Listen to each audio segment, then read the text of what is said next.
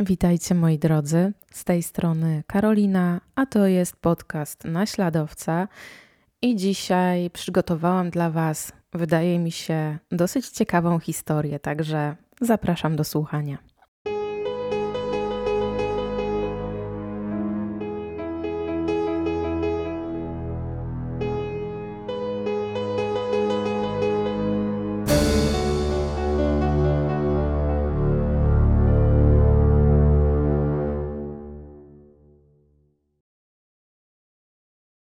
Jest dzień 29 listopada 1992 rok i dochodzi godzina 23. Ta noc przy 11117 Inglewood Drive Gibsonton na Florydzie zaczyna się jak każda inna. O godzinie 22.50 Teresa Stiles i jej syn Glenn Newman Jr. wychodzą z przyczepy mieszkalnej należącej do jej męża Grady'ego Stylesa Jr. Kobieta ma zamiar iść do drugiej przyczepy, w której mieszka jej córka Katie Berry z mężem oraz wnuczką Teresy. Pięć minut później do przyczepy puka sąsiad Marco Eno. Pyta, czy zgromadzeni słyszeli może hałasy i odgłosy, Coś jakby wystrzał z broni. Wszyscy idą do przyczepy znanego w okolicy, a i na terenie Stanów Zjednoczonych także, Lobster Boya. 30 minut po północy miejsce zbrodni otoczone jest kordonem policyjnym. Detektyw Michael Willett dowiaduje się od jednego z funkcjonariuszy, kto został pozbawiony życia oraz że świadek Marco Eno słyszał, jak ofiara kłóciła się z kimś, a potem padły strzały. To właśnie Marco jako pierwszy wszedł do salonu Grady'ego, o którym wcześniej powiedziałam, Lobster Boy. Przyczepa, w której doszło do zbrodni, składa się z jednego dużego pomieszczenia, które meblami jest podzielone na salon i na kuchnię. W ten sposób od salonu jest właśnie wydzielona kuchnia. Meble są tanie, proste, bardzo skromne. I meble stoją tyłem do fotela, w którym e, został pozbawiony życia Grady. Przestrzeń życiowa ofiary zawalona jest papierami, kartonami, notatkami, a i krajobrazu dopełniają takie zakurzone bibeloty. Dalsze oględziny wykazują, że na drzwiach wejściowych i zamku nie widać śladów włamania. Według oceny śledczego ofiara to mężczyzna między 55 a 60 rokiem życia, no i ubrany jest jedynie w majtki. W momencie strzału napastnik znajdował się w odległości około 2,5 do 3 metrów od ofiary i żeby znaleźć się w takiej odległości, to musiał stać na korytarzu i stamtąd też strzelał. Pobieżne oględziny ujawniają, że na kanapie leżą spodnie ofiary. W jednej z kieszeni znajduje się portfel, a w nim całkiem pokaźna ilość pieniędzy. Michael Willett może zatem wykluczyć motyw rabunkowy. Zawartość portfela jest nietknięta. Koroner, który przybywa na miejsce zbrodni, oficjalnie stwierdza zgon. Dowiaduje się, że w ciele Grady'ego znajdzie jeden pocisk, dwa pozostałe zebrał i zabezpieczył detektyw. Pociski pochodzą z broni kalibru 32. Na miejsce zbrodni wchodzą technicy kryminalni, żeby poszukać dowodów, które mogłyby być istotne albo zmienić całkowicie bieg śledztwa. Wnętrze przyczepy zostaje obfotografowane oraz wymierzone, żeby kolejna osoba pracująca nad sprawą mogła wykonać dokładny jego szkic. Jako pierwszy zostaje przesłuchany 17-letni Grady Styles III. Ten nie ma za wiele do powiedzenia. Zeznaje, że poszedł spać o godzinie 22.55, spał w swoim pokoju. Przez sen słyszał jakieś głośne dźwięki, jednak dopiero kiedy Teresa go obudziła, dowiedział się, co się właściwie stało. Kompletnie nie ma pojęcia, kto mógłby pozbawić ojca życia. Kolejną osobą rozmawiającą z Willettem jest Teresa Styles. Ten wieczór rodzina spędzała bardzo spokojnie. Wspólnie oglądali film z kasety VHS. Grady III, lub jak rodzina na niego mówi, Little Grady, w pewnym momencie poszedł do swojej sypialni. Teresa chciała odwiedzić córkę i wnuczkę, no i razem z nią z przyczepy wyszedł Glenn Jr. Ich ojciec i mąż został sam przed telewizorem, było to około godziny 23. Ona, Katie, Glenn Newman Jr. i Tyrell Ray Berry byli razem, kiedy przyszedł sąsiad Marco Eno. Natomiast Tyrell to jest e, mąż Katie Berry. E, Marco pyta wszystkich obecnych, czy słyszeli jakieś hałasy, jakieś odgłosy, coś jakby wystrzały. Wszyscy razem idą w stronę przyczepy Grady'ego. Marco wszedł jako pierwszy do środka. Teresa potwierdziła później, że nic nie zginęło z przyczepy, więc i tym razem już oficjalnie śledczy może wyeliminować motyw rabunkowy zbrodni. Kobieta podpisuje jeszcze zgodę na przeszukanie przyczepy, może to pomoże w schwytaniu zabójcy męża. Na pytanie, czy ktoś mógłby chcieć śmierci jej męża, odpowiada, że nie zna takiej osoby. Kolejnym świadkiem jest Harry Glenn Newman Jr. Jest to syn Teresy z poprzedniego małżeństwa. Glenn zeznaje, że razem z mamą poszedł do przyczepy siostry. Towarzyszył rodzicielce, ponieważ zaledwie jedną noc wcześniej w okolicy miała miejsce strzelanina. Młody mężczyzna chciał po prostu mieć pewność, że Teresa będzie bezpieczna. Tak jak matka, zupełnie nie ma pojęcia, kto chciałby pozbawić życia jego ojczyma. Każda z rozmów trwa maksymalnie 10 minut i żadna z dotychczas przesłuchanych osób nie powiedziała nic, co mogłoby chociaż o kilka centymetrów posunąć śledztwo do przodu. Nieco inaczej będzie w przypadku kolejnej przesłuchiwanej, Katie Berry. Jest to rodzona córka Grady'ego. Byłam w mojej przyczepie z mamą, bratem Glennem Newmanem Juniorem, moim mężem Tyrillem i córeczką. Było to około godziny 23. Myłam właśnie zęby, kiedy nasz sąsiad Marco Eno przyszedł do mnie i powiedział o krzykach i strzelaninie w domu moich rodziców.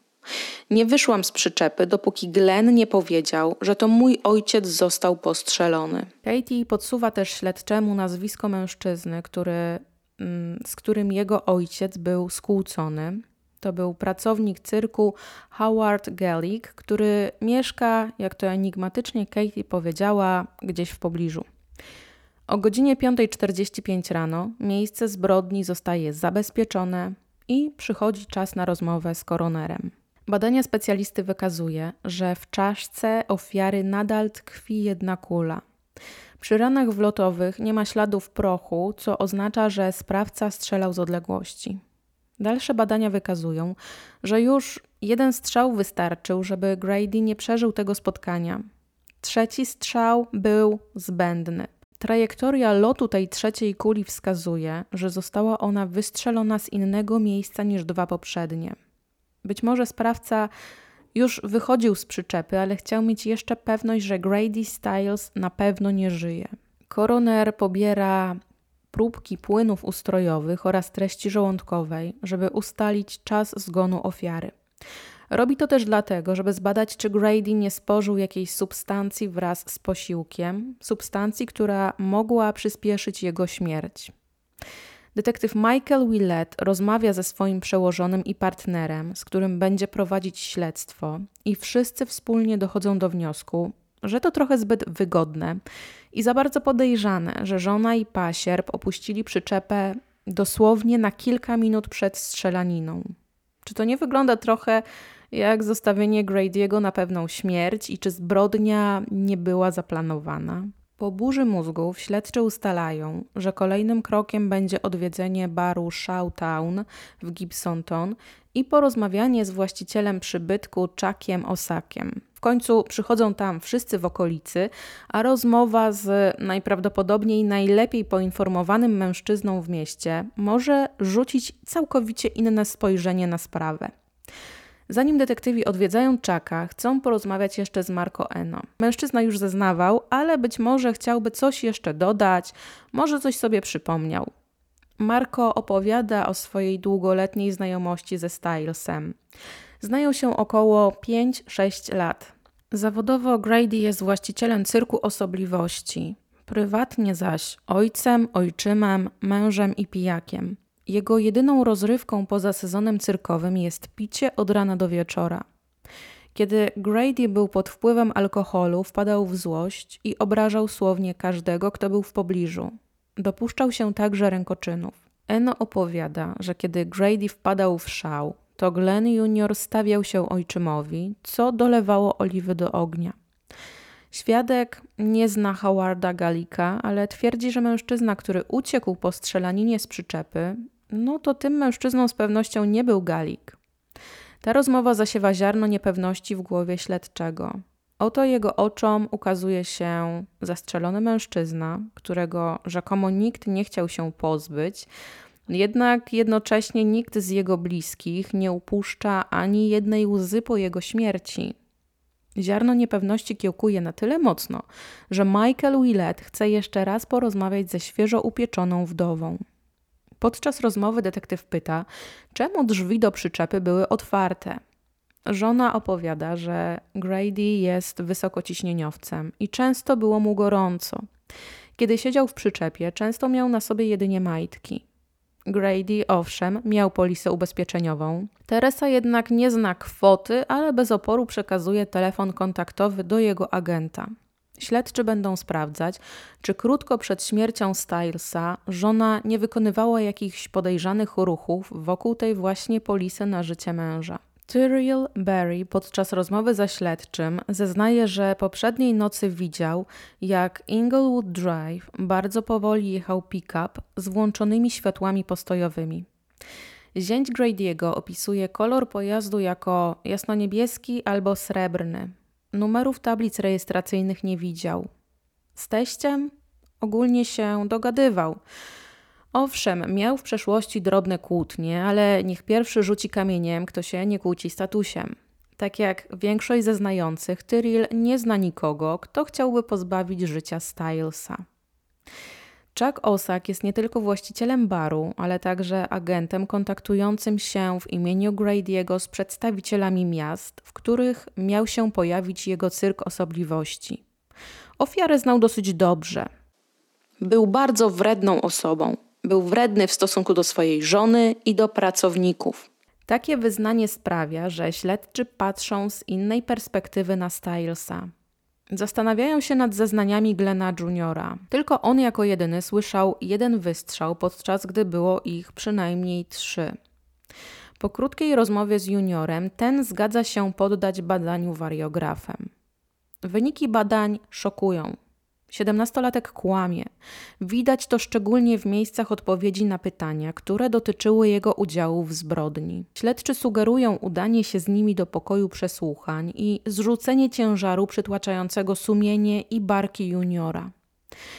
Po chwili młodzieniec już podpisuje formularz zgody na przesłuchanie go bez obecności adwokata. Zostaje poinformowany o swoich prawach. Opowieść zaczyna od tego, że tydzień przed śmiercią ojczyma rozmawiał z niejakim Chrisem. Grady wielokrotnie znęcał się nad Teresą, bił i groził, że pozbawi ją życia. Wielokrotnie groził i pobił też swoją córkę Katie. Po wysłuchaniu tych rewelacji detektywi jadą ponownie do Gibsonton, żeby porozmawiać z Teresą. Informują kobietę, że junior wyznał wszystko, a nawet jeszcze więcej i że wyznania te nie są na jej korzyść. 30 listopada o godzinie 22.30 śledczy zabierają 54-latkę do pokoju przesłuchań do Backman Plaza. Pouczona o swoich prawach, kobieta zaczyna opowieść tymi słowami. Mój mąż był bardzo agresywny. Bardzo agresywny w stosunku do mnie i do moich dzieci. Kiedy pił, stawał się potworem niepowstrzymanym potworem. Zrobiłby nam krzywdę tymi swoimi szczypcami. Czasami uderzał mnie swoją głową, co powodowało obrażenia. Kilka miesięcy temu rozmawiałam z moją córką Katie o pozbawieniu go życia. Nie miało dla mnie znaczenia, w jaki sposób umrze. Najważniejsze, żeby już na zawsze pozostał martwy. Glenn Junior powiedział, że zna kogoś, kto mógłby wykonać tę robotę. Przyjmuję całą winę za zbrodnię. Biorę to na siebie. Chcę, żeby moja rodzina nie była obwiniana za śmierć Grady'ego. Dałam Glenowi 1500 dolarów w gotówce. Była to zapłata dla Chrisa za pozbawienie życia mojego męża. Jakieś dwa tygodnie temu powiedziałam mojej córce Katie, że umowa została rozwiązana, Żadna zbrodnia się nie wydarzy. Nie mogłam dostać rozwodu od Grady'ego, ponieważ groził, że zrobi mi krzywdę, jeśli od niego odejdę. Kobieta przysięga, że Grady miał żyć. Dlaczego jednak wyszła z przyczepy dosłownie na kilka minut przed godziną zero? Wyszła nie dlatego, że wiedziała, że Chris nadchodzi, a żeby sprawdzić, jak czuła się jej wnuczka. Zanim jednak popłynę z nurtem opowieści dalej, to musimy się cofnąć do dnia 26 czerwca 1937 roku, kiedy to na świat przychodzi Grady Styles II, zwany juniorem. I tutaj drobne wyjaśnienie. Dopóki Grady, urodzony w 1937 roku, 1937, nie spłodzi swojego syna, to on będzie nosił przydomek junior, a potem to określenie przejdzie na kolejne pokolenie. Wydaje mi się, że kreatywność co do męskich osób w rodzinie Stylesów nie jest tutaj niczyją mocną stroną. Y, koniec dygresji. Poznajmy naszego głównego bohatera lepiej. Jeśli chodzi o rodziców chłopca, to są to Edna i Grady Senior Styles. Senior pracuje jako artysta cyrkowy. W jego repertuarze jednak próżno szukać akrobacji na trapezie czy jakichś śmiesznych min strojonych przez klauna. Do zarobkowania wykorzystuje to, co dała mu natura. I kiedy już wszyscy chętni zapłacili za możliwość obejrzenia niecodziennie wyglądającego cyrkowca, Wtedy 25-latek mówi o sobie tak. Panie i panowie, jestem Grady Styles, człowiek homar.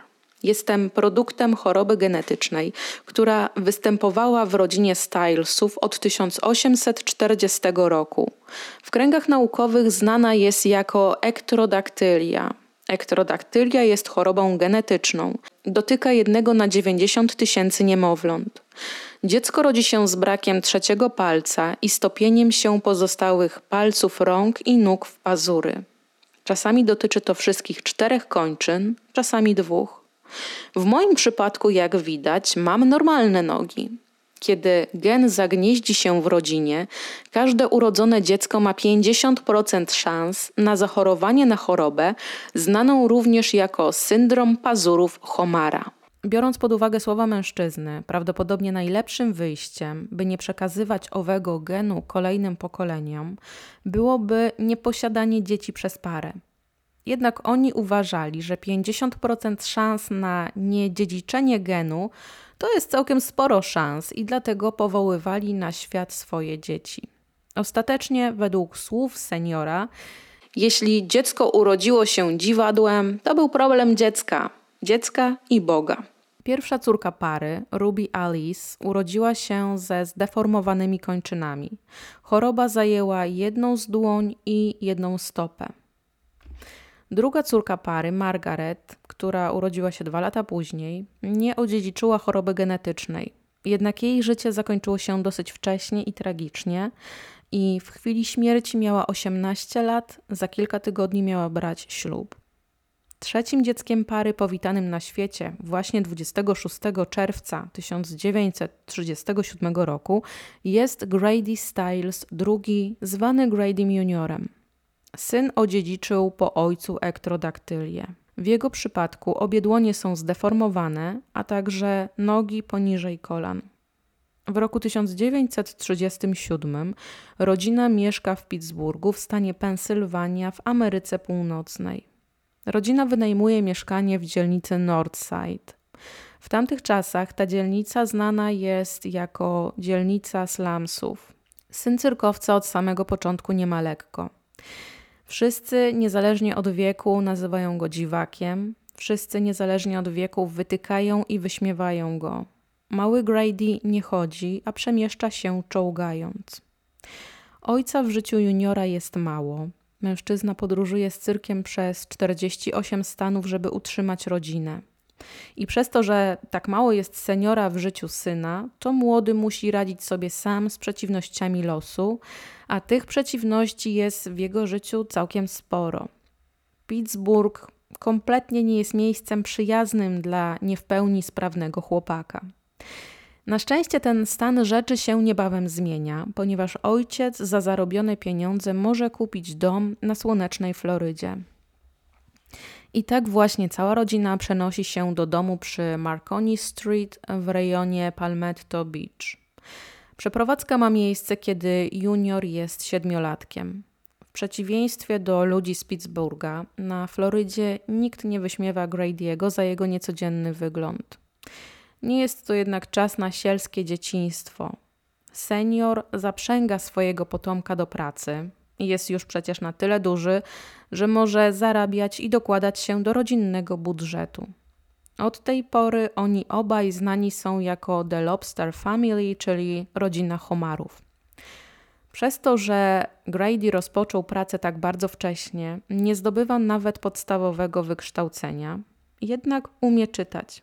Jeśli chodzi o jego zdolności pisania, no to tutaj umie się jedynie podpisać. Praca na pełen etat oznacza porzucenie szkoły przez juniora. Warunki do rozwoju dla młodego człowieka podczas ciągłego życia w trasie nie są najlepsze, jednak junior lubi to, a nawet według swojego ojca jest urodzonym showmanem i bardzo lubi zarabiać pieniądze. Panowie Styles podpisują kontrakt z cyrkiem Laurel Brothers. W repertuarze znajduje się atrakcja zwana 10 w jednym. Jest to występ 10 osobliwości mm, i te 10 osobliwości występuje na jednej scenie. Główną atrakcją jest oczywiście rodzina Homarów. Ojciec z dumą wskazuje na syna i do wcześniejszego scenariusza występu dodaje z nieukrywaną radością, że udało mu się przekazać swoje geny następnemu pokoleniu. Cyrkowcy występują wiosną, latem i jesienią.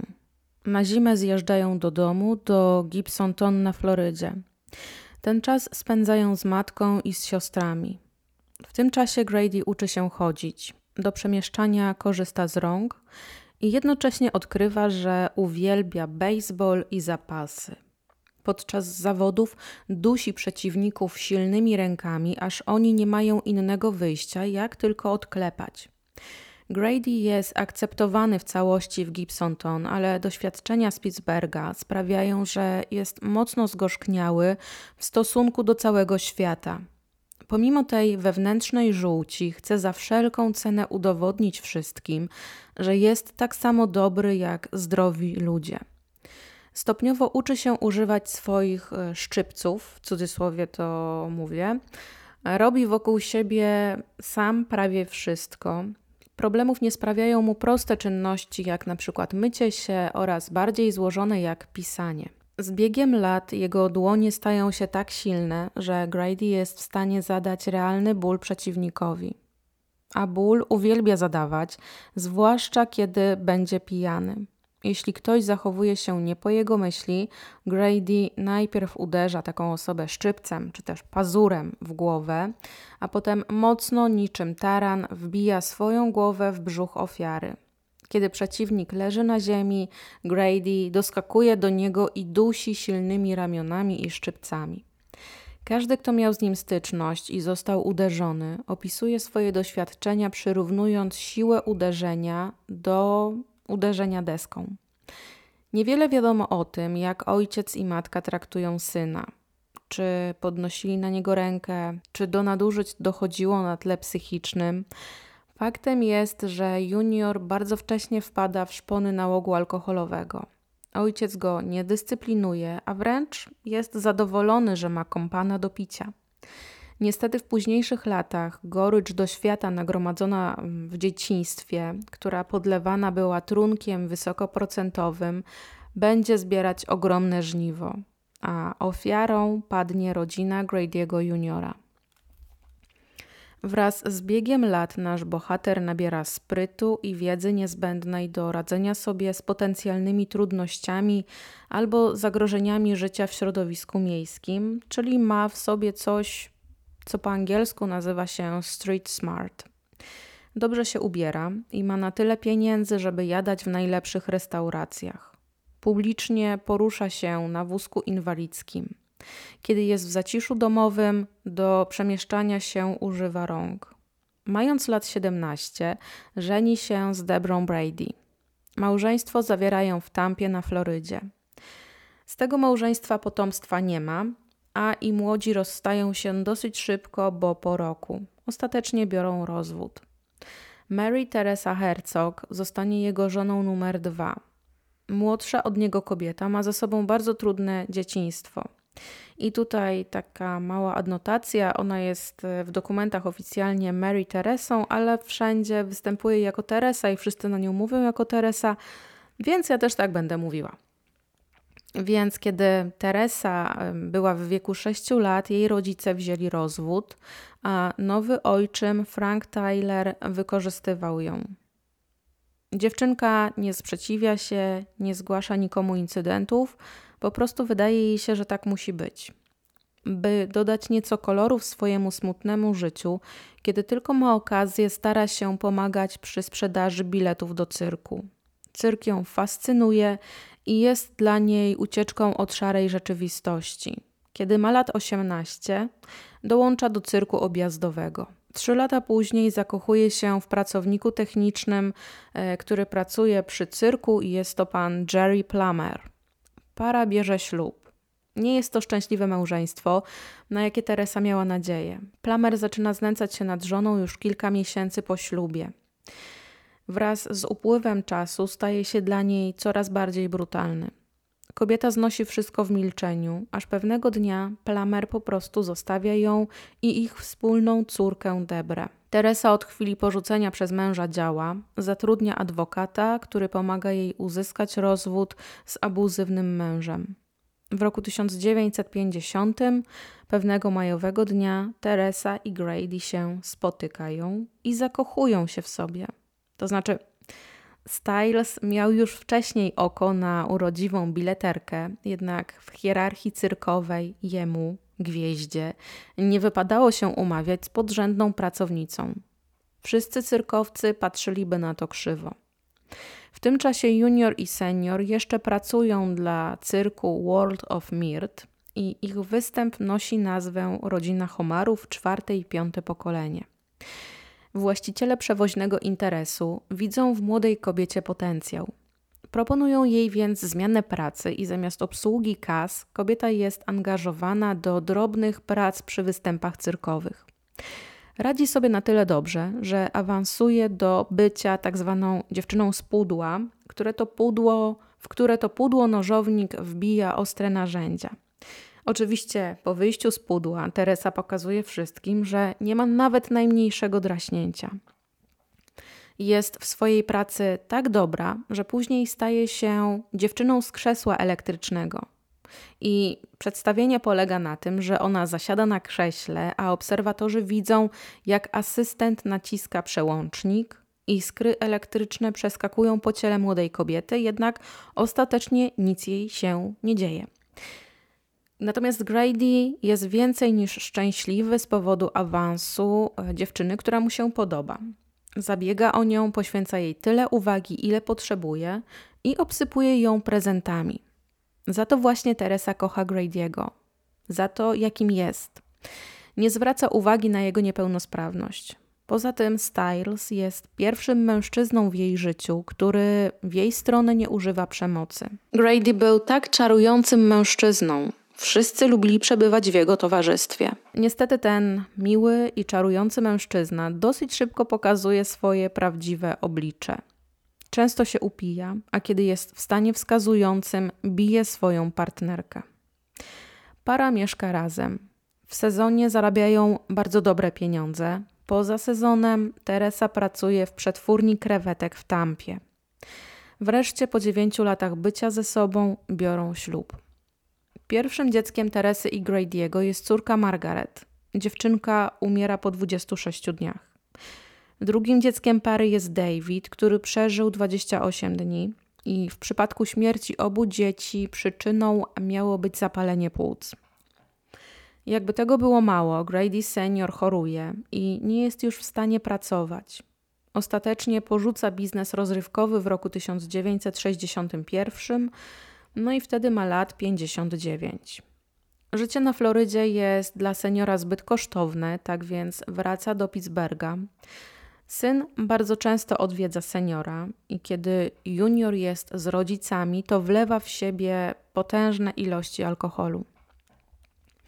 Żeby jakoś związać koniec z końcem, Grady Junior decyduje się pracować na własny rachunek jedynie przy pomocy Teresy. Z jednym numerem przemierzają 48 stanów Ameryki. 29 kwietnia 1963 roku los uśmiecha się do Grady'ego i Teresy. Na świat przychodzi ich kolejne dziecko. Donna nie odziedziczyła genu ektrodaktyli od ojca. Prawdopodobnie każdy rodzic cieszyłby się z takiego obrotu spraw, jednak nie Grady. On już miał w swojej głowie od dłuższego czasu powtórzenie sukcesu swojego ojca i stworzenie kolejnego pokolenia cyrkowców. Fakt, że Dona nie jest obciążona chorobą genetyczną sprawia, że mężczyzna częściej niż wcześniej zagląda do kieliszka. Kiedy jest w ciągu, dniami nie przychodzi do domu. Kiedy wraca, córki oraz Teresa chowają się po kątach, żeby tylko nie dać lobsterowi powodu do przemocy. Mężczyzna wielokrotnie śpi we własnych wymiocinach. Na przedpokoju nie dociera nawet do łóżka. Po jakimś czasie życia w ten sposób otrząsa się i próbuje walczyć z nałogiem. Kiedy jest trzeźwy i opanowany, jest bardzo spokojny, a głosu nie podnosi wcale. Kolejna córka pary, Catherine, urodzona w 1969 roku, ma taką samą deformację jak ojciec. To bardzo cieszy Grady'ego. Z jednej strony chce, żeby jego córki były lepiej wykształcone niż on, jednak z drugiej, co roku, kiedy rozpoczyna się kwiecień, dzieciaki muszą jeździć z ojcem i wspierać jego pracę. Córki pracują ramię w ramię z dorosłymi podczas sprzedaży biletów, ustawiania i rozkładania namiotów i innych prac potrzebnych przy cyrkowych sprawach. Dziewczynki robią wszystko, czego ojciec od nich wymaga. Kiedy lobster jest pijany, każda niesubordynacja kończy się biciem. Często uderza niesprowokowany, wszystko po to, żeby, jak to on twierdzi, trzymać córki i żonę w ryzach. Najczęściej swoją przemoc fizyczną kieruje w stronę Dony. Prawdopodobnie dlatego, że jest zdrowym dzieckiem i musi za to cierpieć. Teresa nie reaguje, kiedy mąż używa przemocy wobec córek. Ona sama ukrywa blizny i siniaki od razów zadawanych regularnie przez Grady'ego. Lata mijają, dzieci są coraz starsze i nawet kiedy mają już wystarczająco siły, żeby się przeciwstawić działaniom ojca, nie robią tego. Nie robią tego, ponieważ są przyzwyczajone do przemocy w domu. W roku 1972 Grady podejmuje decyzję, że zabiera całą rodzinę do Ohio. Wszyscy zamieszkają z jego matką. Ten czas to jest najbardziej sielankowy czas w życiu kobiet lobstera. Każdego ranka wstawaliśmy na śniadanie. Było tak spokojnie. Glenn przychodził na obiad i było miło. Żartował, a my mogłyśmy iść na zakupy. I tutaj mała adnotacja. Glenn to jest przyjaciel Grady'ego i Teresy, jest współpracownikiem Stylesa i pomaga jego żonie, kiedy mm, mężczyzna nadużywa alkoholu. Cztery miesiące sielanki kończą się prawdziwą bombą zrzuconą przez Grady'ego. Bez wiedzy Teresy złożył pozew o rozwód. Kobieta nigdy nie otrzymała żadnej informacji o rozprawach, a co za tym idzie, nie brała w żadnej z nich udziału. Dlatego też sąd przyznał Grady'emu prawo do opieki nad dziećmi. Lobster wraca z córkami na Florydę, tylko na tyle, żeby móc sprzedać dom i wszystkie meble, jakie się w nim znajdują. Wszystkie rzeczy osobiste, to co należy do Teresy, oddaje swojej siostrze. Po sprzedaniu domu Grady się żeni. Wybranką numer 3 jego serca jest Barbara Browning Lucille. Kobieta bardzo chce się stać matką dla córek, które już posiada Grady, a drogę do jego serca konsekwentnie przelewa z każdą kolejną kroplą alkoholu. Barbara jest całkowitym przeciwieństwem Teresy. Jej do spożywania napojów wysokoprocentowych nie trzeba przymuszać. Barbara do tego związku, oprócz miłości do alkoholu, wnosi, że tak się wyrażę, swoją córkę Susan. Rodzinę tworzą teraz Grady i Barbara oraz ich dzieci Katie, Donna i Susan. Debra, córka Teresy z pierwszego związku, wyprowadziła się już chwilę wcześniej na swoje. Tak więc obowiązki opiekunki rodzeństwa przejmuje aktualnie najstarsza Donna. Nowe obowiązki tak mocno przytłaczają dziewczynę, że opuszcza się w szkole i bardzo często wagaruje. Lobster praktycznie od razu pokazuje nowej żonie swoje prawdziwe oblicze. Barbarę bije i tutaj nie oszczędza jej twarzy. Jest to coś, czego nie robił z Teresą, ale to prawdopodobnie dlatego, że Teresa występując przed publicznością musiała przynajmniej z twarzy wyglądać nienagannie. W roku 1974 rodzina ponownie przeprowadza się do Pittsburgha. Dwa lata później na świat przychodzi kolejny Grady Styles. Jest on potomkiem, który dziedziczy po swoim ojcu chorobę genetyczną. E, ten Grady Styles jest już trzeci w linii prostej i to on e, obejmuje dziedziczy przydomek junior. Kiedy Teresa została, powiedziałabym, podstępem pozbawiona praw rodzicielskich, swoje ramię, żeby mogła się wypłakać, zaoferował jej Harry Glenn Newman. Glenn, o którym już wcześniej wspominałam. Mężczyzna pracuje z lobsterem na jednej scenie i jest on nazwany najmniejszym mężczyzną na świecie, ponieważ jest niskorosłym. Pocieszanie Glena okazuje się na tyle skuteczne, że Teresa i Glenn przyrzekają sobie miłość do grobowej deski, a 8 czerwca 1974 roku witają na świecie swojego syna Harego Glena Newmana Jr. Przeciwieństwie do Lobstera, Newman jest bardzo dobrym mężem. Prowadzi swoją własną firmę z branży oponiarskiej i nie ma problemu z utrzymaniem rodziny.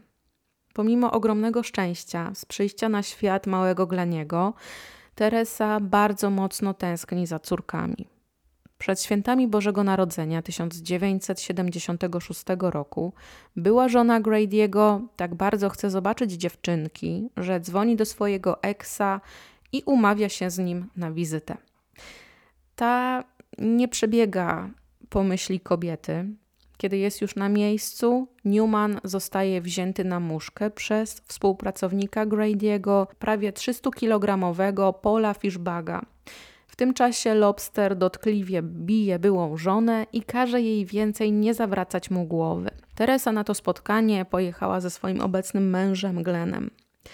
29 kwietnia 1978 roku Donna kończy 15 lat. Od tego dnia bardzo intensywnie myśli o wyrwaniu się spod opieki ojca, a szansę na zmianę życia upatruje w swoim chłopaku, 17-letnim Jacku i Lane Juniorze. Być może w jej głowie zaczyna nawet kiełkować myśl, że to właśnie Jack mógłby stawić opór jej ojcu, końcu on ma 183 cm wzrostu i około 100 kg wagi. Nie jest jakimś chucherkiem, którego Grady mógłby tak łatwo złamać i powalić. Na początku września Donna ucieka z domu, a Jack umieszcza ją w domu swojej starszej siostry w Pittsburghu. Kilka dni po ucieczce dziewczyna dzwoni do Grady'ego. On nakazuje córce natychmiast wrócić do domu. Ona nie chce. Grady odgraża się, że jeśli nie wróci, to pozbawi życia jej chłopaka. 11 września zjawia się w Lombardzie w Pittsburghu i wypełnia formularz zakupu broni. Kilka dni później Donna kontaktuje się znowu z ojcem. Ten grozi i zastrasza ją, że jest poszukiwana przez policję, że śledczy razem z jego detektywami niebawem wpadną do miejsca, gdzie ona mieszka i wyciągną ją siłą. Spanikowana dziewczyna mówi ojcu, że chce się pobrać z Jackiem, ponieważ jest w ciąży. Początkowo Grady jest zaskoczony. W najśmielszych snach nie spodziewał się takiego obrotu spraw. Ostatecznie jednak podpisuje zgodę na ślub z Jackiem. Donna, jako małoletnia, musi mieć zgodę swojego prawnego opiekuna, żeby takie małżeństwo zawrzeć. Data ślubu zostaje wyznaczona na 28 września 1978 roku. Ojciec do ostatnich dni próbuje odwieść córkę od małżeństwa. Argumentuje, że Jack nie jest odpowiedni dla niej. 27 września młodzi zaczynają dopinać ostatnie szczegóły przed zawarciem związku małżeńskiego. Zgodnie z wymaganiami stanu Ohio, muszą poddać się badaniom krwi, żeby wykluczyć pokrewieństwo. Idą razem do fryzjera, potem przyszły mąż odprowadza Donę do domu. Ona ma tam jeszcze posprzątać i przygotować miejsce na przyjęcie ślubne. Wieczorem Lobster, nawalony jak szpadel, jeszcze raz ostatni rozmawia z córką, odwodzi ją od małżeństwa. Próbuje ją zmiękczyć, lejąc obficie krokodyle łzy. Opowiada, jak to musiał pracować w pocie czoła, żeby zarobić 200 dolarów, które potem dał detektywowi, żeby ten detektyw wyśledził Donę. To, co się działo później, opiszę teraz przy pomocy słów Dony. Poszliśmy do centrum handlowego. Ojciec dał mi trochę pieniędzy. Miałam wybrać sukienkę na ślub. Zrobiliśmy to w domu towarowym w Zairze i odłożyłam ją, żeby odebrać ją jutro. Kilka godzin później wróciliśmy. Suzy wybiegła na zewnątrz, żeby się pobawić. Pierwszą rzeczą, jaką zauważyliśmy po powrocie, był brak wózka inwalidzkiego Grady'ego. Zwykle stał tuż przed domem, żeby ojciec miał do niego łatwy i szybki dostęp. Co się stało z wózkiem? spytała Barbara. Ojciec odpowiedział: To Pittsburgh, ludzie kradną różne rzeczy. Barbara i ja poszłyśmy na płatny parking z tyłu domu, żeby tam szukać zguby. Byłyśmy mniej więcej w połowie drogi, kiedy usłyszałyśmy huk. Huk, prawdopodobnie wystrzału, zabrzmiał jeszcze raz. Kiedy przybyłam, Jack, zataczając się, wyszedł z domu. Ręce miał przyłożone do klatki piersiowej, gdzieś po środku. Zastrzelił mnie, wykrztusił i upadł prosto na ziemię. To nie wydawało się prawdziwe. Wyglądało jak jakiś żart. Potrząsnęłam Jackiem, nie poruszył się. Z jego ust kapała krew. Kilka minut później na miejscu zbrodni pojawia się samochód policyjny, a funkcjonariusze Jake Carlson i Jay Fazio po poinformowaniu Grady'ego o jego prawach wsadzają go do samochodu. Pistolet, z którego oddał strzały, przekażą detektywom, którzy pojawią się o godzinie 20.45 na 511 Forland Street. Śledczymi są dwaj pracownicy z Wydziału Zabójstw. Zostają poinformowani, że medycy walczą o życie postrzelonego, a pozostałe osoby będące pod wskazanym adresem zbiegły.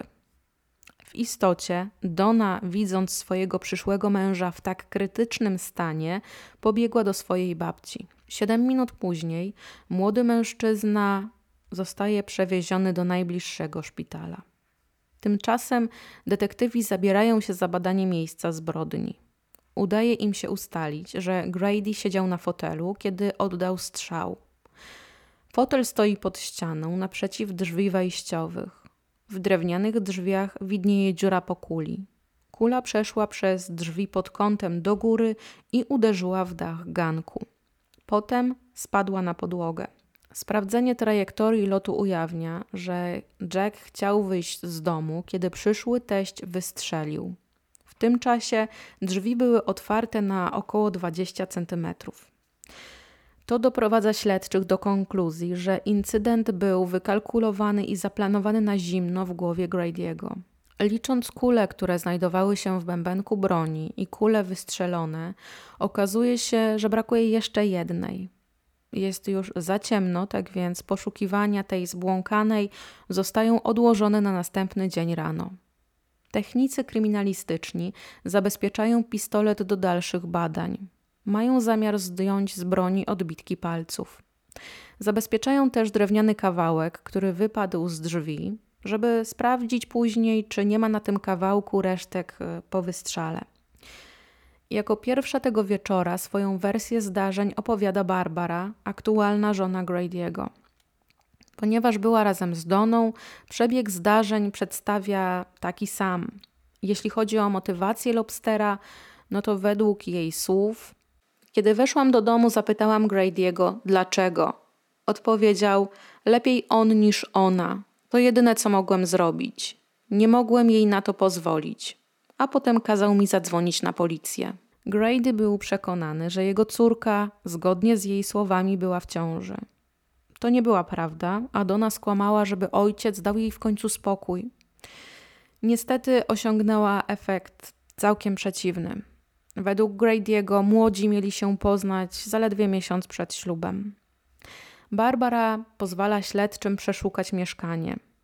Jeśli chodzi o Jacka, to niestety on nie przeżył spotkania z przyszłym teściem i przed godziną 23 tego samego dnia zmarł. Dona składa swoje zeznania w szpitalu. Wystarczy jej zaledwie 15 minut, żeby opowiedzieć swoją historię. Natomiast jeśli chodzi o tę zabłąkaną kulę, której poszukiwania zaplanowano na następny dzień, ona zostaje znaleziona w ciele ofiary. Tej samej nocy także Grady składa swoje zeznania. Zostaje pouczony o swoich prawach.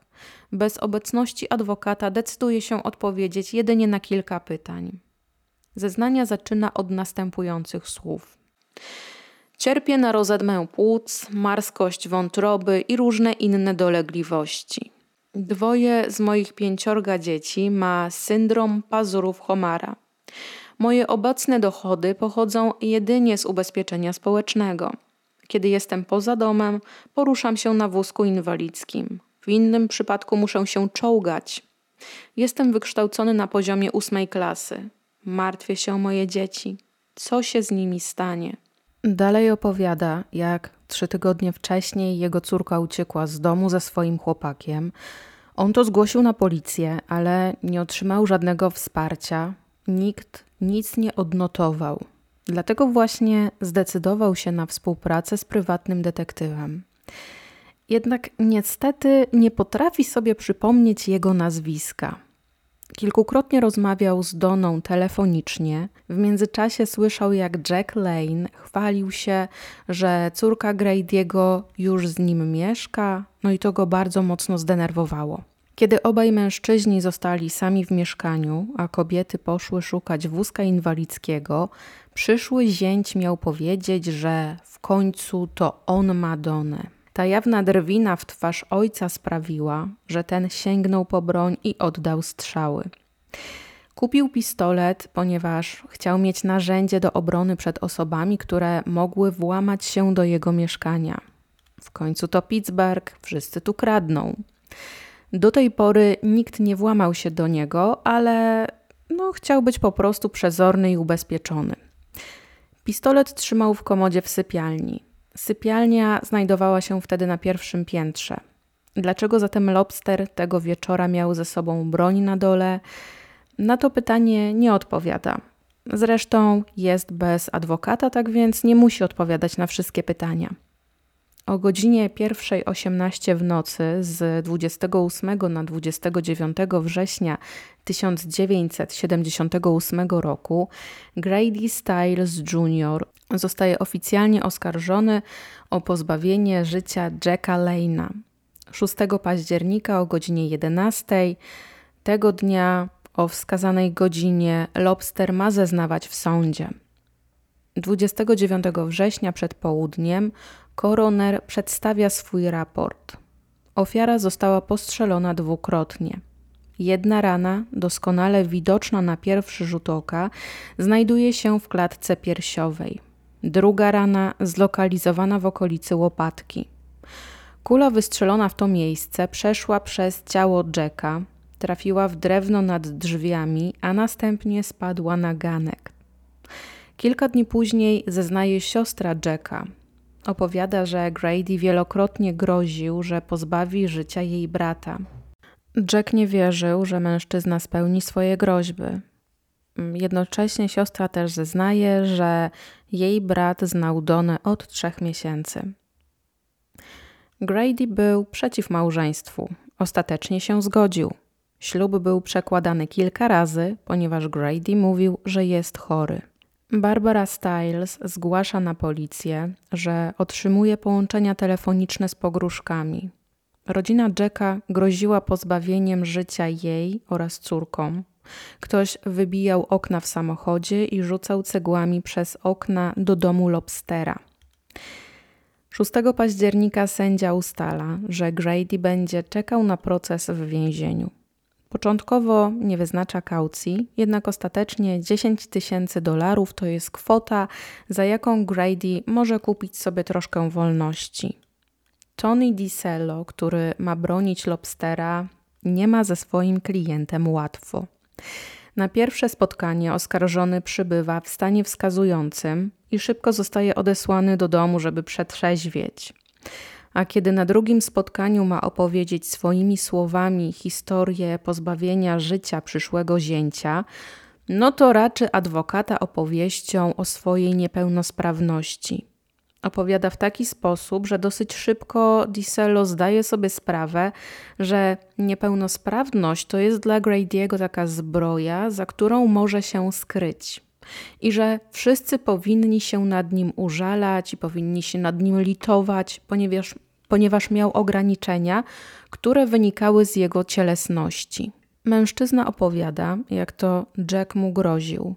Groził mu, że zrzuci go z wózka inwalidzkiego, kiedy tylko będzie miał na to ochotę i, i kiedy Grady nie będzie się tego spodziewać. Adwokat jednak nie daje się wyprowadzić w pole. Miał okazję poczuć moc uścisku lobstera i świetnie zdaje sobie z tego sprawę, że ten oto mężczyzna to nie jest taki bezbronny, na jakiego się kreuje. Po tym spotkaniu adwokat współczuje klientowi. Serce zmiękczyły mu opowieści, jak to rodzina ciśnie i ciemięży głowę rodziny. Nikt go też w tej rodzinie nie szanuje. Niezależnie od tego, co Styles zrobił, w głowie adwokata zasługuje na pomoc i na obronę na najwyższym poziomie. Obrońca decyduje, że w sądzie postawi na wskazanie, że Jack groził przyszłemu szwagrowi i jak bardzo Grady bał się młodego chłopaka, no i postawi też na niepełnosprawność klienta. Żeby dowiedzieć się, czy te czynniki złagodzą naturę zbrodni, musicie jeszcze uzbroić się w cierpliwość, ale spokojnie i do tego dotrę w tej swojej opowieści. Zadanie Roberta Winklera będzie zgoła inne. Jako zastępca prokuratora musi zrobić wszystko, żeby wsadzić lobstera za kraty.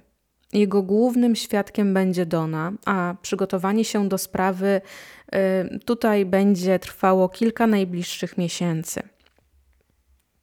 Zastępca rozmawia z każdym członkiem rodziny Grady'ego, a i sporo informacji dostarcza mu Glenn, mąż Teresy.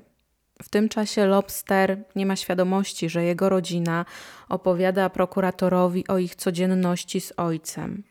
W zasadzie to on jest przekonany, że przecież czas leczy rany, tak więc na pewno po upływie kilku miesięcy Dona mu wybaczy. A co więcej, po jakimś czasie nawet podziękuje ojcu za podjęcie właściwej decyzji. W rozmowach ze swoim obrońcą mężczyzna daje jasno do zrozumienia, że jest dumny z tego, co zrobił. Jest też piekielnie zazdrosny o Donę. Obrońca na każdym spotkaniu z klientem przeprowadza go przez szczegóły feralnego dnia, żeby wyprostować ewentualne nieścisłości. Za każdym razem uderza go pewien niepokojący fakt. Kiedy rozmawiają o zbrodni, Grady nie okazuje żadnych uczuć. Nie ma w nim złości, smutku, wyrzutów sumienia, nienawiści. Za każdym razem zachowuje się tak, jakby opisywał wydarzenie, którego nie dotyczyło. Zero emocji. Zero emocji, kiedy opisuje oddanie strzałów w stronę Jacka, natomiast bardzo ożywia się, kiedy adwokat pyta go o jego sytuację łóżkową.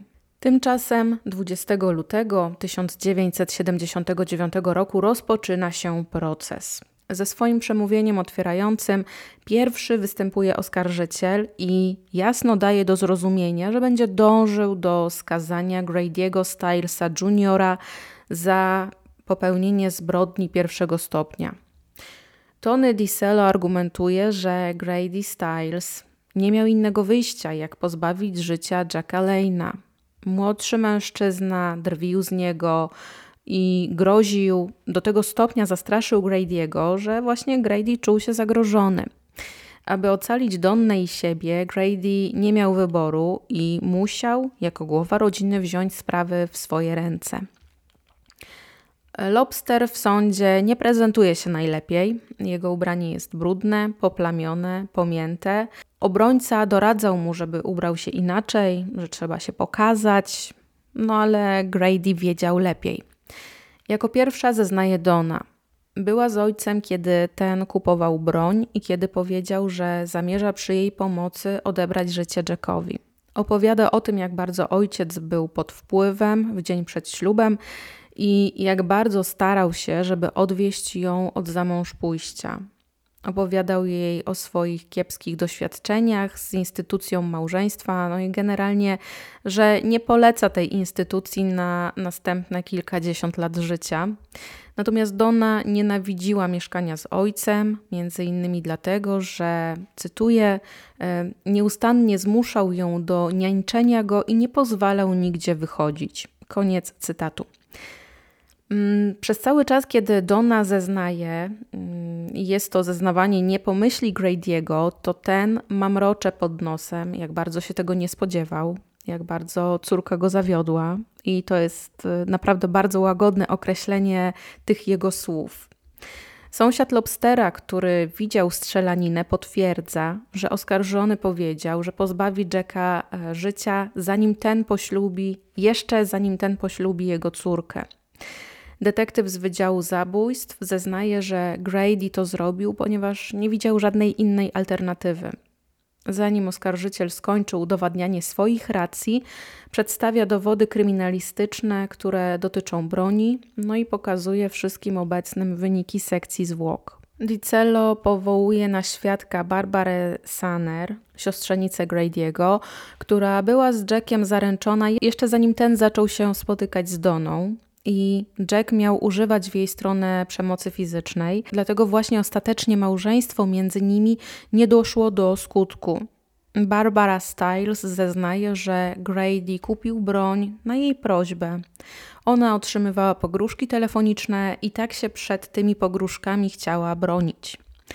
W swoich zeznaniach nie wspomina o przemocy, jaką Grady stosował mm, w stosunku do niej. Prawdopodobnie nie chciała stawiać się w gorszym położeniu, gdyby Lobster jednak nie został wsadzony za kraty.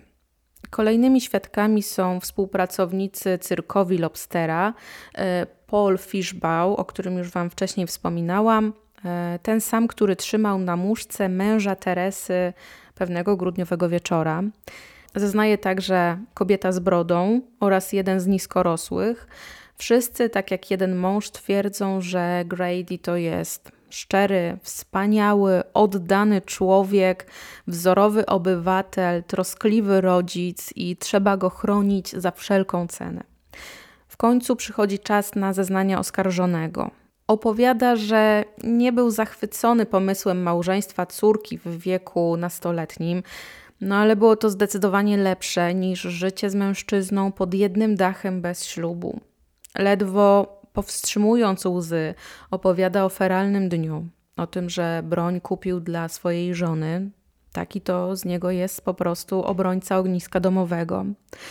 Wystąpienie Grady'ego porusza wszystkich na sali, a szczególnie jurorów, o czym wspomina gazeta The Pittsburgh Post, a jego własny adwokat podsumuje Grady'ego później w taki sposób, cytuję – to był brawurowy występ, lepszy niż ktokolwiek przypuszczał. Nie miał uczuć, nie kochał nikogo, niczego się nie bał. Był bardzo chorym człowiekiem. No i kiedy już wszyscy świadkowie zeznali, a wszystkie dowody zostały zaprezentowane, ławnicy z tym wszystkim, z tą całą wiedzą mogą odejść, żeby zastanowić się nad dalszym losem Grady'ego. Trzy godziny później 12 osób wraca na salę sądową. Sześć kobiet i sześciu mężczyzn uznało Lobstera winnego morderstwa trzeciego stopnia. I jeśli chodzi w ogóle o morderstwo trzeciego stopnia, bo tutaj w dotychczasowych sprawach kryminalnych, które Wam przedstawiałam, to jest pierwszy taki przypadek, kiedy pojawia się e, sformułowanie morderstwo trzeciego stopnia. E, ze zbrodnią tą mamy do czynienia, kiedy sprawca bez zamiaru spowodowania śmierci osoby powoduje jej śmierć, jednocześnie wykazuje taki bardzo lekceważący, olewczy stosunek dla ludzkiego życia. E, wszyscy, którzy biorą udział w tym procesie, którzy brali udział w tym procesie, mają w ustach taki gorzki posmak nie do końca sprawiedliwego wyroku w sprawie Grady'ego. On sam zaprezentował się przed ławą przysięgłych jako nieporadny życiowo mężczyzna, który nawet nie był w stanie utrzymać broni, a w ogóle te oddane dwa strzały to było to był jakiś szczęśliwy traf albo nieszczęśliwe wystrzały. Zależy jak na to patrzeć. Dzień 30 kwietnia 1979 roku zostaje wyznaczony jako dzień, w którym e, Grady Stiles Jr. dowie się, ile spędzi czasu za kratami. Czas od zakończenia procesu do ostatniego dnia kwietnia może spędzić w domu. I jeśli chodzi o ten czas, to sędzia Tom Harper skazuje mężczyznę na 15 lat pozbawienia wolności w zawieszeniu. Grady nie przesiedzi ani jednego dnia za kratami za zbrodnię, którą dokonał. Wszystko, co Grady musiał zrobić, to tylko regularne odwiedzanie swojego kuratora i trzymanie się z dala od problemów. Może nawet przenieść się do innego miasta czy też do innego stanu, o ile zgłosi ten fakt kuratorowi. Lobster nie podziękował nawet swojemu obrońcy za jego pracę, która uratowała go od krzesła elektrycznego. Mm, I podzięka to jeszcze nic, bo nie wypłacił mu też honorarium w wysokości 14 tysięcy dolarów, na które się umawiali. Natomiast pieniądze te e, Styles przeznacza na rozwój własnego biznesu. Mijają dni, mijają tygodnie, mijają miesiące od zakończenia procesu. Firma oponiarska Glena nie radzi sobie najlepiej na rynku. Mężczyzna też ulega wypadkowi, a jest on na tyle poważny, że od tego czasu porusza się już na wózku inwalidzkim. Żeby utrzymać rodzinę, opracowuje repertuar cyrkowy, który nazywa The World's Smallest Man najmniejszy mężczyzna świata. E, jeśli jeszcze tego nie wspomniałam, no to właśnie Glenn jest niskorosły i stąd ta nazwa programu. E, Dona towarzyszy partnerowi matki. Teresa zostaje w domu, zajmuje się dziećmi. Odwiedza Glena w weekendy. Ten nie jeździ zbyt daleko ze swoim repertuarem. Nie lubi, tak jak Grady, przemierzać e, Stanów Ameryki. On jest takim bardziej, powiedzmy, domatorem w cudzysłowie. Kiedy dzieciaki kończą rok szkolny, no to matka pakuje wszystkich do samochodu i jedzie do Glena. Każdy pomaga w organizacji występu cyrkowego. Każde ręce przydają się do sprzedaży biletów, do rozkładania, składania namiotu cyrkowego, czy chociażby do księgowości. Po pewnym czasie wszyscy przenoszą się do miejscowości Smok w stanie Pensylwania. Teresa, nie radząc sobie z obowiązkami wobec niepełnosprawnego męża, decyduje się e, wziąć z nim rozwód. Glenn traktował ją zawsze dobrze, a jej dzieci kochał, e, tak samo jak swojego własnego rodzonego syna, Glena Juniora. Jeśli chodzi o Teresę, to ona tłumaczy, że powodem jej decyzji jest to, że ona potrzebuje przy swoim boku mieć mężczyznę, który może dać jej więcej niż aktualny partner. W rozmowach, gdzieś tam w kuluarach, coraz częściej z jej ust e, na jej ustach pojawia się imię Grady'ego. Matka Dony w rozmowie z córką argumentuje, że minęło już tyle czasu, Lobster na pewno się zmienił, a to przez co przeszedł, na 100% go odmieniło. Coraz częściej rozmawia telefonicznie z byłym mężem, a on, widząc u Teresy szansę na zejście się, robi wszystko, żeby do tego zejścia się doszło. Po wygranym procesie Grady rozwiódł się z Barbarą i mieszkał w Gibsonton. Natomiast Teresa przeprowadza się z dzieciakami na Florydę, a wszyscy decydują się osiedlić w miasteczku o nazwie Okeechobee. Donna zaczyna się spotykać z niejakim Joe Milesem. Grady natomiast e, stara się być lepszym nie pije, w zasadzie to mniej pije, bardziej troszczy się o rodzinę. Dona, biorąc pod uwagę ich przeszłość, nie jest w stanie pokochać go tak jak wcześniej, ale próbuje ojca przynajmniej lubić. Spotyka się już od jakiegoś czasu z Joe, a i rodzice obojga młodych się poznali i nawet polubili. W 1989 roku 26-letnia kobieta konfrontuje ojca z informacją o jej planowanych zaślubinach. Jest trochę w strachu, nie wie jak Grady na to zareaguje, jednak on zaskakuje ją i reaguje w sposób odmienny niż kilka lat wcześniej. Oprócz swojego błogosławieństwa daje Donnie też 300 dolarów. Nie ma nic przeciwko, żeby Joe stał się jego zięciem. Wkrótce po ślubie córki, także Teresa i Grady ponownie się pobierają. Zamieszkują na Inglewood Drive e, w Gibsonton, i wygląda na to, że wreszcie po wielu perypetiach życiowych Lobster znalazł spokój. I wyobraźcie sobie, że wszyscy się mylili. Wszyscy się mylili, ponieważ Grady wraca do tego, co robił w przeszłości. Do wszystkiego. Donna jest zszokowana, kiedy dowiaduje się, że ojciec znowu zaczyna nie wylewać za kołnierz i zastanawia się, czemu Teresa nie odejdzie od męża. Ona tłumaczy tym, że Grady nie ma wokół siebie nikogo, kto by się nim zajął. W kwietniu 1992 roku 54-letni Grady nadal występuje ze swoim programem. Oprócz swojego występu oferuje możliwość obejrzenia szopa z dwoma głowami oraz miniaturowych wersji różnych zwierząt.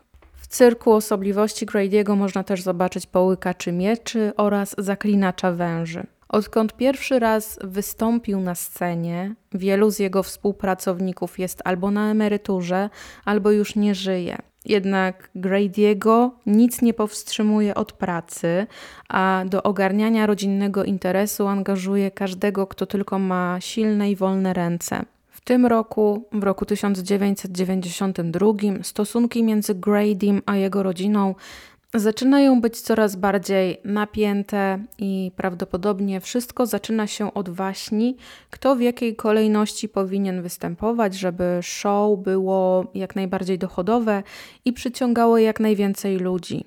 Niektórzy też widzą, że Teresa podkrada pieniądze z kasy.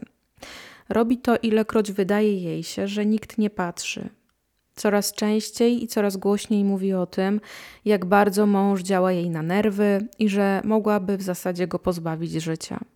W czerwcu 1992 roku do tych dywagacji dołącza jej córka Katie. Od tej pory obie kobiety planują jak na zawsze uwolnić się od ojca.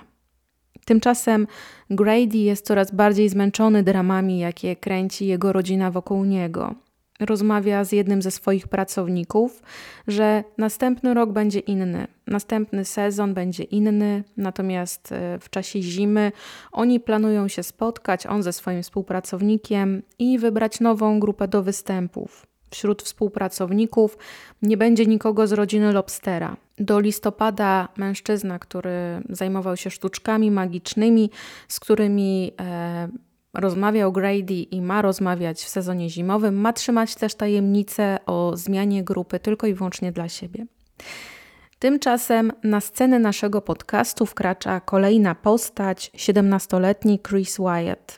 Chłopak jest przyjacielem Glena Juniora i na swoim koncie ma bardzo pokaźną jak na ten wiek ilość wykroczeń. Przechwala się wszem i wobec, że na koncie ma już odebranie życia drugiej osobie. Kiedy obaj młodzi mężczyźni się spotykają w umówionym miejscu, junior bez ogródek i prosto z mostu mówi koledze, że jego matka Teresa ma ogromny problem ze swoim mężem. I w jaki sposób Chris proponowałby może rozwiązać ten problem? No i też oczywiście, na ile wycenia rozwiązanie tego problemu już na zawsze. Obaj dobijają targu przy kwocie 1500 dolarów. Broń potrzebną do wyeliminowania lobstera kupuje jego przyjaciel Denis. Chris ze swoją przeszłością nie może po prostu tego zrobić. Kiedy cyrkowcy kończyli sezon, spędzali jesień, późną jesień i zimę w swoim domu, no to Grady miał taką swoją rutynę, której trzymał się codziennie. Budził się około między godziną 11 i 12, a w południe popijał herbatę w swojej sypialni. Następnie przemieszczał się do salonu na parterze albo do salonu obok, w zależności od tego, czy mieszkał e, w domu, czy mieszkał już w przyczepie. I tam w swoim ulubionym fotelu przez jedną albo dwie godziny oglądał interesujący go program. E, oczywiście podlewał to oglądanie wysokoprocentowym alkoholem, przepijał herbatą. Kiedy miał już dosyć siedzenia w domu, jechał sobie do baru i robi to albo wózkiem inwalidzkim, albo nakazuje komuś zawieźć go samochodem. Często przesiaduje tam do północy, oczywiście nie wylewając za kołnierz, wraca do domu, do rodziny i udaje się spać. Fakt, że z wiekiem musi coraz bardziej polegać na rodzinie i nie jest już tak samodzielny, tak samowystarczalny, coraz bardziej go frustruje. I właśnie takim otoczeniu, w otoczeniu swojego męża, w towarzystwie swojego męża, Teresie mijają kolejne dni i tygodnie. E, musi się mierzyć z wiecznie pijanym, wiecznie awanturującym się, przemocowym mężem i wręcz już jak na zbawienie czeka, aż Chris Wyatt spełni swoją obietnicę. 29 listopada 1992 roku Glenn Jr. odwiedza swojego przyjaciela i informuje go, że jeśli w końcu nie spełni swojej obietnicy, to jego matka, Teresa, zadzwoni na policję i zgłosi, że Chris włamał się do jej domu i że ukradł 1500 dolarów. W takim wypadku Chris nie ma innego wyjścia, tylko musi dopracować szczegóły zbrodni. Planuje pozbyć się problemu Teresy kolejnego dnia. Przy rozmowie tych dwóch obecny jest też Denis, który kupował broń. O godzinie 21.30 Chris odwiedza Glena Juniora w jego przyczepie, jednak im bliżej jest do pozbawienia życia Grady'ego, tym bardziej Glenn chce się jednak wycofać z powrotem. Chce z powrotem swoje pieniądze, nie chce wpędzić w kłopoty ani siebie, ani Teresa, ani, ani nikogo z rodziny. Natomiast Chris wyjaśnia, że to już za późno. On nie ma pieniędzy i już je wydał. I na potwierdzenie swoich słów, że jest już gotowy do działania, pokazuje przyjacielowi broń, przy pomocy której ma uśmiercić lobstera. Jest na tyle sprytny, że nie dotyka sprzętu gołymi dłońmi. Akcję zaplanował na godzinę 23, a potem pozbędzie się sprzętu. Wyrzuci go do jeziora. A potem w okolicach godziny 23 dzieje się to, o czym mówiłam na początku. Grady Styles zostaje pozbawiony życia. Chris Wyatt zostaje zatrzymany o godzinie 1.15 w nocy dnia 1 grudnia, czyli dosyć szybko po swoich działaniach. Odmawia składania zeznań bez obecności adwokata. Jeśli chodzi o miejsce porzucenia broni, no to to miejsce wskazuje śledczym Dennis Cowell. To on kupił broń dla Chrisa i zależy mu, żeby nie być posądzony o udział w zbrodni. Chociaż no już przez ten sam zakup niejako wciągnął się w udział. Z pobliskiego podmokłego terenu zostaje wydobyta broń zapakowana w plastikową torbę. Na miejscu zostaje też zabezpieczony, zmierzony i sfotografowany odcisk buta. Mary Teresa Styles, Harry Glenn Newman Jr. oraz Chris Wyatt zostają oskarżeni o morderstwo pierwszego stopnia oraz o spiskowanie w celu popełnienia morderstwa pierwszego stopnia. Sędzia nie wyznacza kaucji, żeby mogli na wolności oczekiwać na proces. Prokurator podejmuje decyzję, że nie będzie żądał dla oskarżonych kary śmierci i maksymalny wyrok, na jaki może ta trójka liczyć, to jest dożywocie.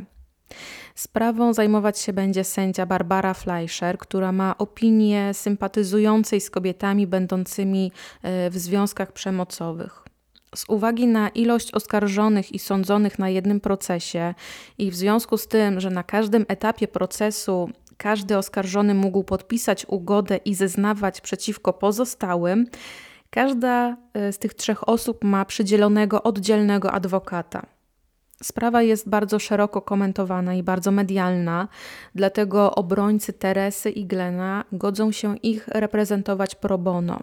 Chrisowi Wyattowi zostaje przydzielony prawnik z urzędu. I biorąc pod uwagę, że to on pociągnął za spust, to nikt z nim nie sympatyzuje, tak jak ludzie sympatyzowali z rodziną e, Grady'ego Stylesa.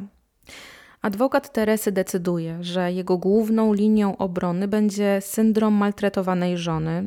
I tutaj wyjaśnię, czym jest owy syndrom maltretowanej żony. Jest to zaburzenie, które rozwija się u ofiary przemocy domowej w wyniku długotrwałego znęcania się fizycznego i psychicznego przez małżonka. Maltretowana osoba wierzy, że nie może nic zrobić, żeby znaleźć wyjście z sytuacji, a wszystkie kolejne wydarzenia będą negatywne i nie ma sposobu ucieczki. Prawnik musi udowodnić, że Teresa Styles była tak bardzo zastraszona przez swojego męża i tak bardzo bała się o swoje życie, że jedynym wyjściem z tej sytuacji to było pozbawienie Grady'ego życia. Proces wszystkich oskarżonych, jak szybko się zaczął, tak szybko się skończył. I e, miało to miejsce w lipcu 1993 roku, kiedy podczas zeznań detektyw Michael Willett nieumyślnie powiedział, że Glenn Newman nie przeszedł testu na wykrywaczu kłamstw. E, wyniki wariografu nie mogły być uznane jako dowód w sądzie, no to sędzia zostaje zmuszona do orzeczenia błędu w procesie. Decyduje także, że każda z oskarżonych osób będzie sądzona oddzielnie. Proces Christophera Wyatta rozpoczyna się 18 stycznia 1994 roku w sądzie hrabstwa Hillsborough. Jego proces nie przyciąga tłumu obserwatorów, tłumu gapiów, a sala sądowa jest prawie pusta. Chris nie był mózgiem operacji, no i nie miał za sobą współczucia, nie stała za nim żadna medialna historia. Świadkowie zeznali to, co widzieli, specjaliści opowiadają o miejscu zbrodni oraz narzędziu, którym e, popełniono ową zbrodnię. Przysięgli potrzebowali zaledwie kilku godzin, żeby podjąć decyzję, i Chris Wyatt zostaje uznany winnym spiskowania w celu popełnienia morderstwa pierwszego stopnia. Zostaje uznany też winnym zabójstwa drugiego stopnia z użyciem broni palnej.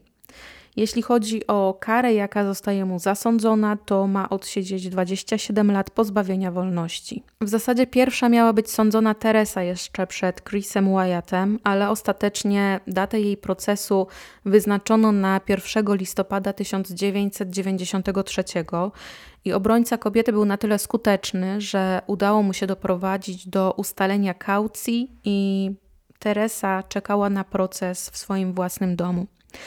Proces w jej sprawie się opóźnił, ponieważ sędzia musiał zapoznać się z dokumentami dotyczącymi syndromu maltretowanej żony i ostatecznie sędzia zezwala na ten sposób obrony. Argumentuje jednak, że śmierć Grady'ego jest wynikiem zlecenia pozbawienia go życia, a nie sytuacji bez wyjścia, w której znalazła się Teresa. Proces żony Lobstera przyciąga masę postronnych, a dziennikarze relacjonują dosłownie każdą jego chwilę.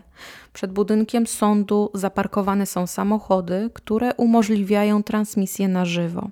11 lipca 1994 roku w poniedziałek dziennikarze telewizyjni i radiowi relacjonują wybór ławników. Drugiego dnia procesu oskarżyciel i obrońca wygłaszają oświadczenia wstępne. Ron Hines przedstawia spisek, jakiemu przewodniczyła Teresa. Spisek miał na celu wyeliminowanie Grady'ego z jej życia. Według słów oskarżyciela nie groziło jej żadne niebezpieczeństwo z rąk męża i była w pełni zdolna odejść od męża zamiast pozbawiać go życia. Obrońca ma zgoła inne zdanie. Jego klientka była przyparta do muru, była maltretowaną kobietą, która nie miała innego wyboru, jak tylko zapłacić sąsiadowi 1500 dolarów, żeby pozbyć się Grady'ego. Chociaż Lobster był przykuty do łóżka inwalidzkiego, to był brutalnym alkoholikiem. Bił swoją żonę, bił dzieci, uderzał swoją własną głową i wielokrotnie groził, że ich pozbawi życia. Tak jak na procesie Chrisa, jako świadek pojawia się Marco Eno, opowiada o tym, co widział i co słyszał tamtej nocy. Policjanci i technicy laboratoryjni zeznają na temat wyników śledztwa. Zeznaje Chris Wyant. W spisek został wciągnięty przez Teresę i Glena. Pieniądze, które dostał od rodziny cyrkowców, wydał. Kiedy chciał się wycofać, oczekiwano od niego wykonania zadania. Podczas oddawania strzałów w stronę Grady'ego miał być pod wpływem różnych substancji. Przed rozpoczęciem procesu Teresy zmienia się sędzia i Barbara Fleischer zostaje zastąpiona sędzią o nazwisku Graybill. I on ma zdecydowanie inne podejście do syndromu maltretowanej żony. I tutaj pozwolę sobie na cytat. Syndrom maltretowanej żony sam w sobie nie jest obroną przed morderstwem i spiskiem w celu popełnienia morderstwa. Pani Styles musi najpierw przyznać się, że zaaranżowała zabójstwo męża, a następnie, że zrobiła to z obawy przed utratą zdrowia i życia. Pozwolę na zeznania ekspertów, jeśli pani Styles przyzna się, że zaaranżowała śmierć męża.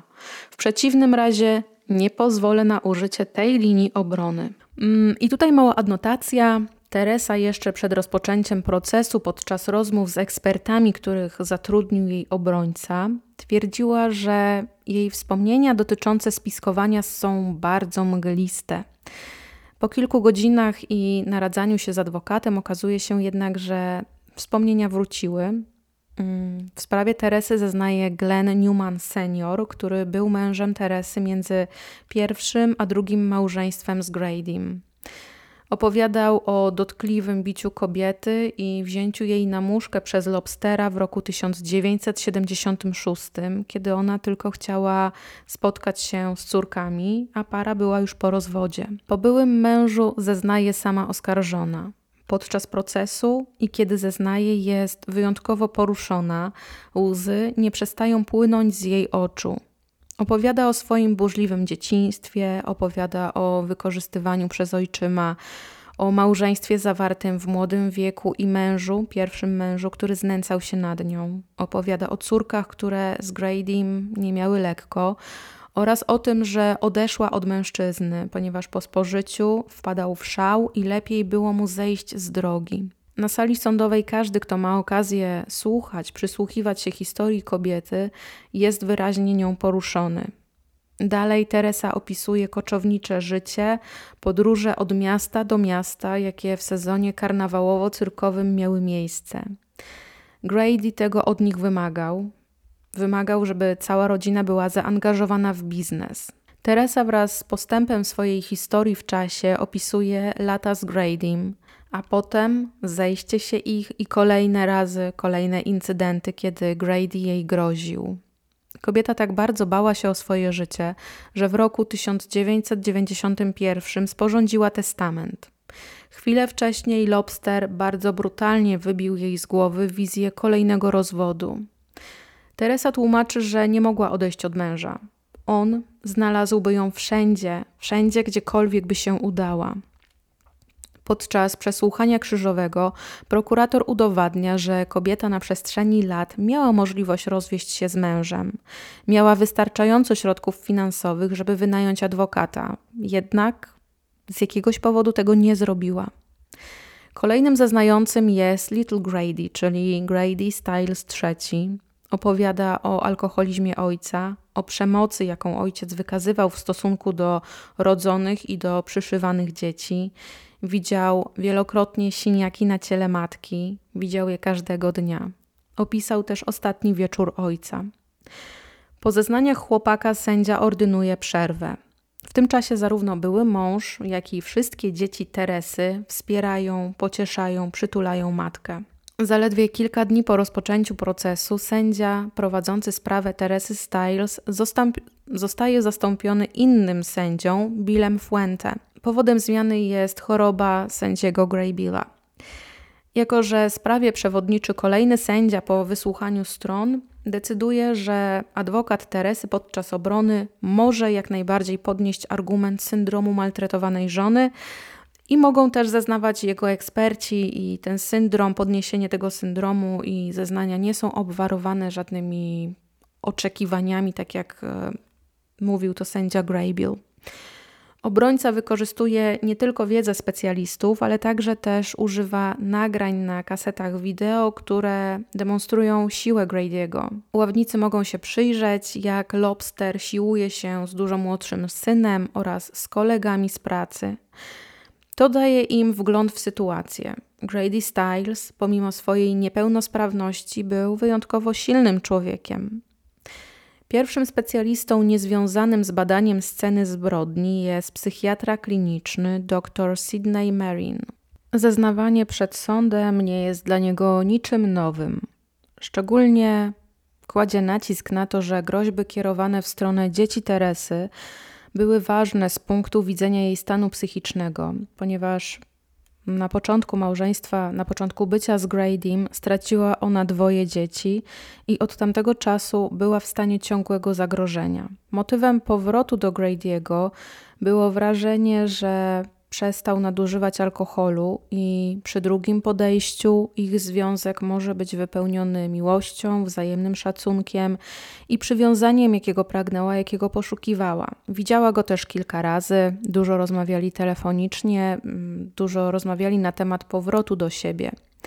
Po serii testów specjalista ocenia jej IQ na 88 punktów, co plasuje Teresę w przedziale poniżej przeciętnej. Dalsza ocena lekarza brzmi następująco, i tutaj będę cytować. Uważa się za osobę o wysokim poziomie świadomości, konserwatywną i tradycyjną. Ma tolerancyjną, bardziej pasywną osobowość. Nie lubi działać, jest bardzo kobieca. Uważa się za osobę moralną i chce postrzegać siebie jako osobę ponad ludzkimi słabościami. Nie jest asertywna, cierpi z powodu syndromu maltretowanej żony i przewlekłej depresji. Koniec cytatu. E, psychiatra wyjaśnia też, że podczas badania Teresa miała bardzo mgliste wspomnienia co do zbrodni i jej planowania, i jest to tożsame z objawami osób cierpiących na syndrom maltretowanego małżonka. Swoją wypowiedź specjalista podsumowuje jednym zdaniem: Nie miała innego wyjścia poza pozbawieniem życia Grady'ego. Kolejną specjalistką potwierdzającą ten syndrom maltretowanej żony u Teresy jest dr Marty Loring. Po kilku godzinach rozmowy z oskarżoną w czerwcu 1994 roku specjalistka widzi, jak głęboka jest wiara Teresy, że jeśli odejdzie, to będzie to równoznaczne ze sprowadzeniem śmierci na swoje dzieci. Dr Arturo González zeznaje, że Teresa, tkwiąc nadal u boku Grady'ego, mogła albo pozbawić życia, albo zostać pozbawioną życia. Innej możliwości nie było. Mężczyzna potwierdza też, że w dniu śmierci męża Teresa cierpiała na syndrom maltretowanej żony. Zeznają też współpracownicy Grady'ego, zeznaje właściciel baru Chuck Osak, Niektórzy ze świadków nie widzieli, żeby zmarły odnosił się w niewłaściwy sposób do żony, nie widzieli, żeby podnosił na nią rękę, nie widzieli żadnych obrażeń na jej ciele.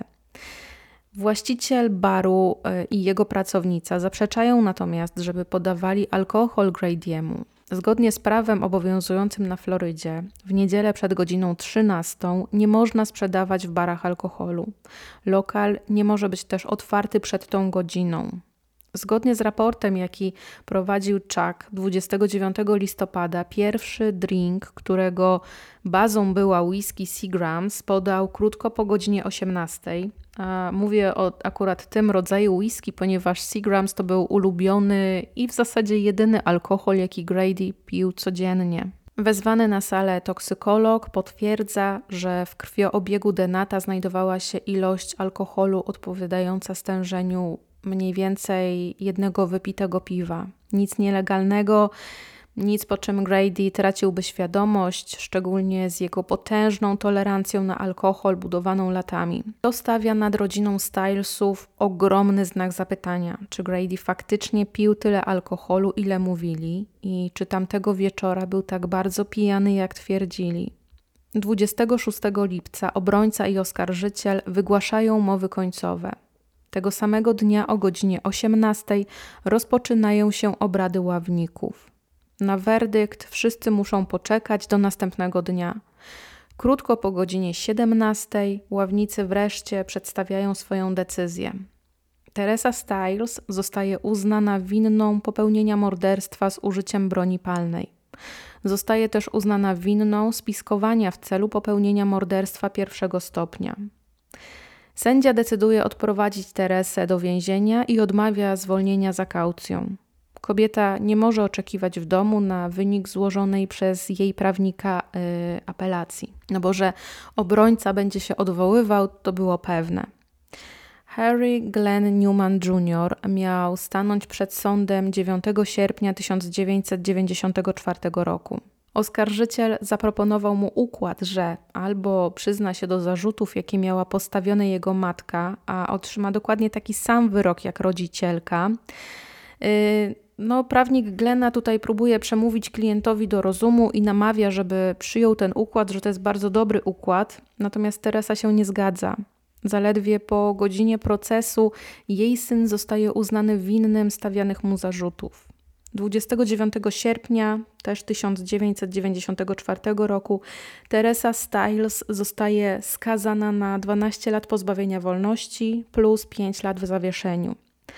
14 października tego samego roku Glenn Jr. zostaje skazany na dożywocie. Jeśli chodzi o Katy Berry, to jej nigdy nie został postawiony żaden zarzut, mimo że wielu uważało, że konspirowała z matką. Teresa została wypuszczona na wolność w roku 2000. Wróciła do Gibsonton na Florydzie i jeśli chodzi o dzień dzisiejszy, to nie wiadomo, gdzie ona mieszka. Od czasu wypuszczenia żyje z daleka od mediów i nie wiadomo, czy w ogóle nadal żyje na Florydzie. I tak w zasadzie to nie wiadomo, czy nadal mieszka na Florydzie. Jeśli jest tam gdzieś i żyje, to ma lat 85 w tym roku. I jeśli chodzi o Chrisa Wyanta, to wyszedł on na wolność w roku 2009 i od tamtego czasu jego miejsce pobytu jest nieznane. Jeśli Chris nadal żyje, to dzisiaj ma lat 48. Jeśli chodzi zaś o Glena Juniora, to odsiedział on swój wyrok dożywocia i w 2014 roku zmarł w więzieniu. Poetyckość tej sytuacji, jeśli mogę to tak nazwać, to Donna najlepiej to, myślę, podsumowała, ponieważ, ponieważ użyła następujących słów.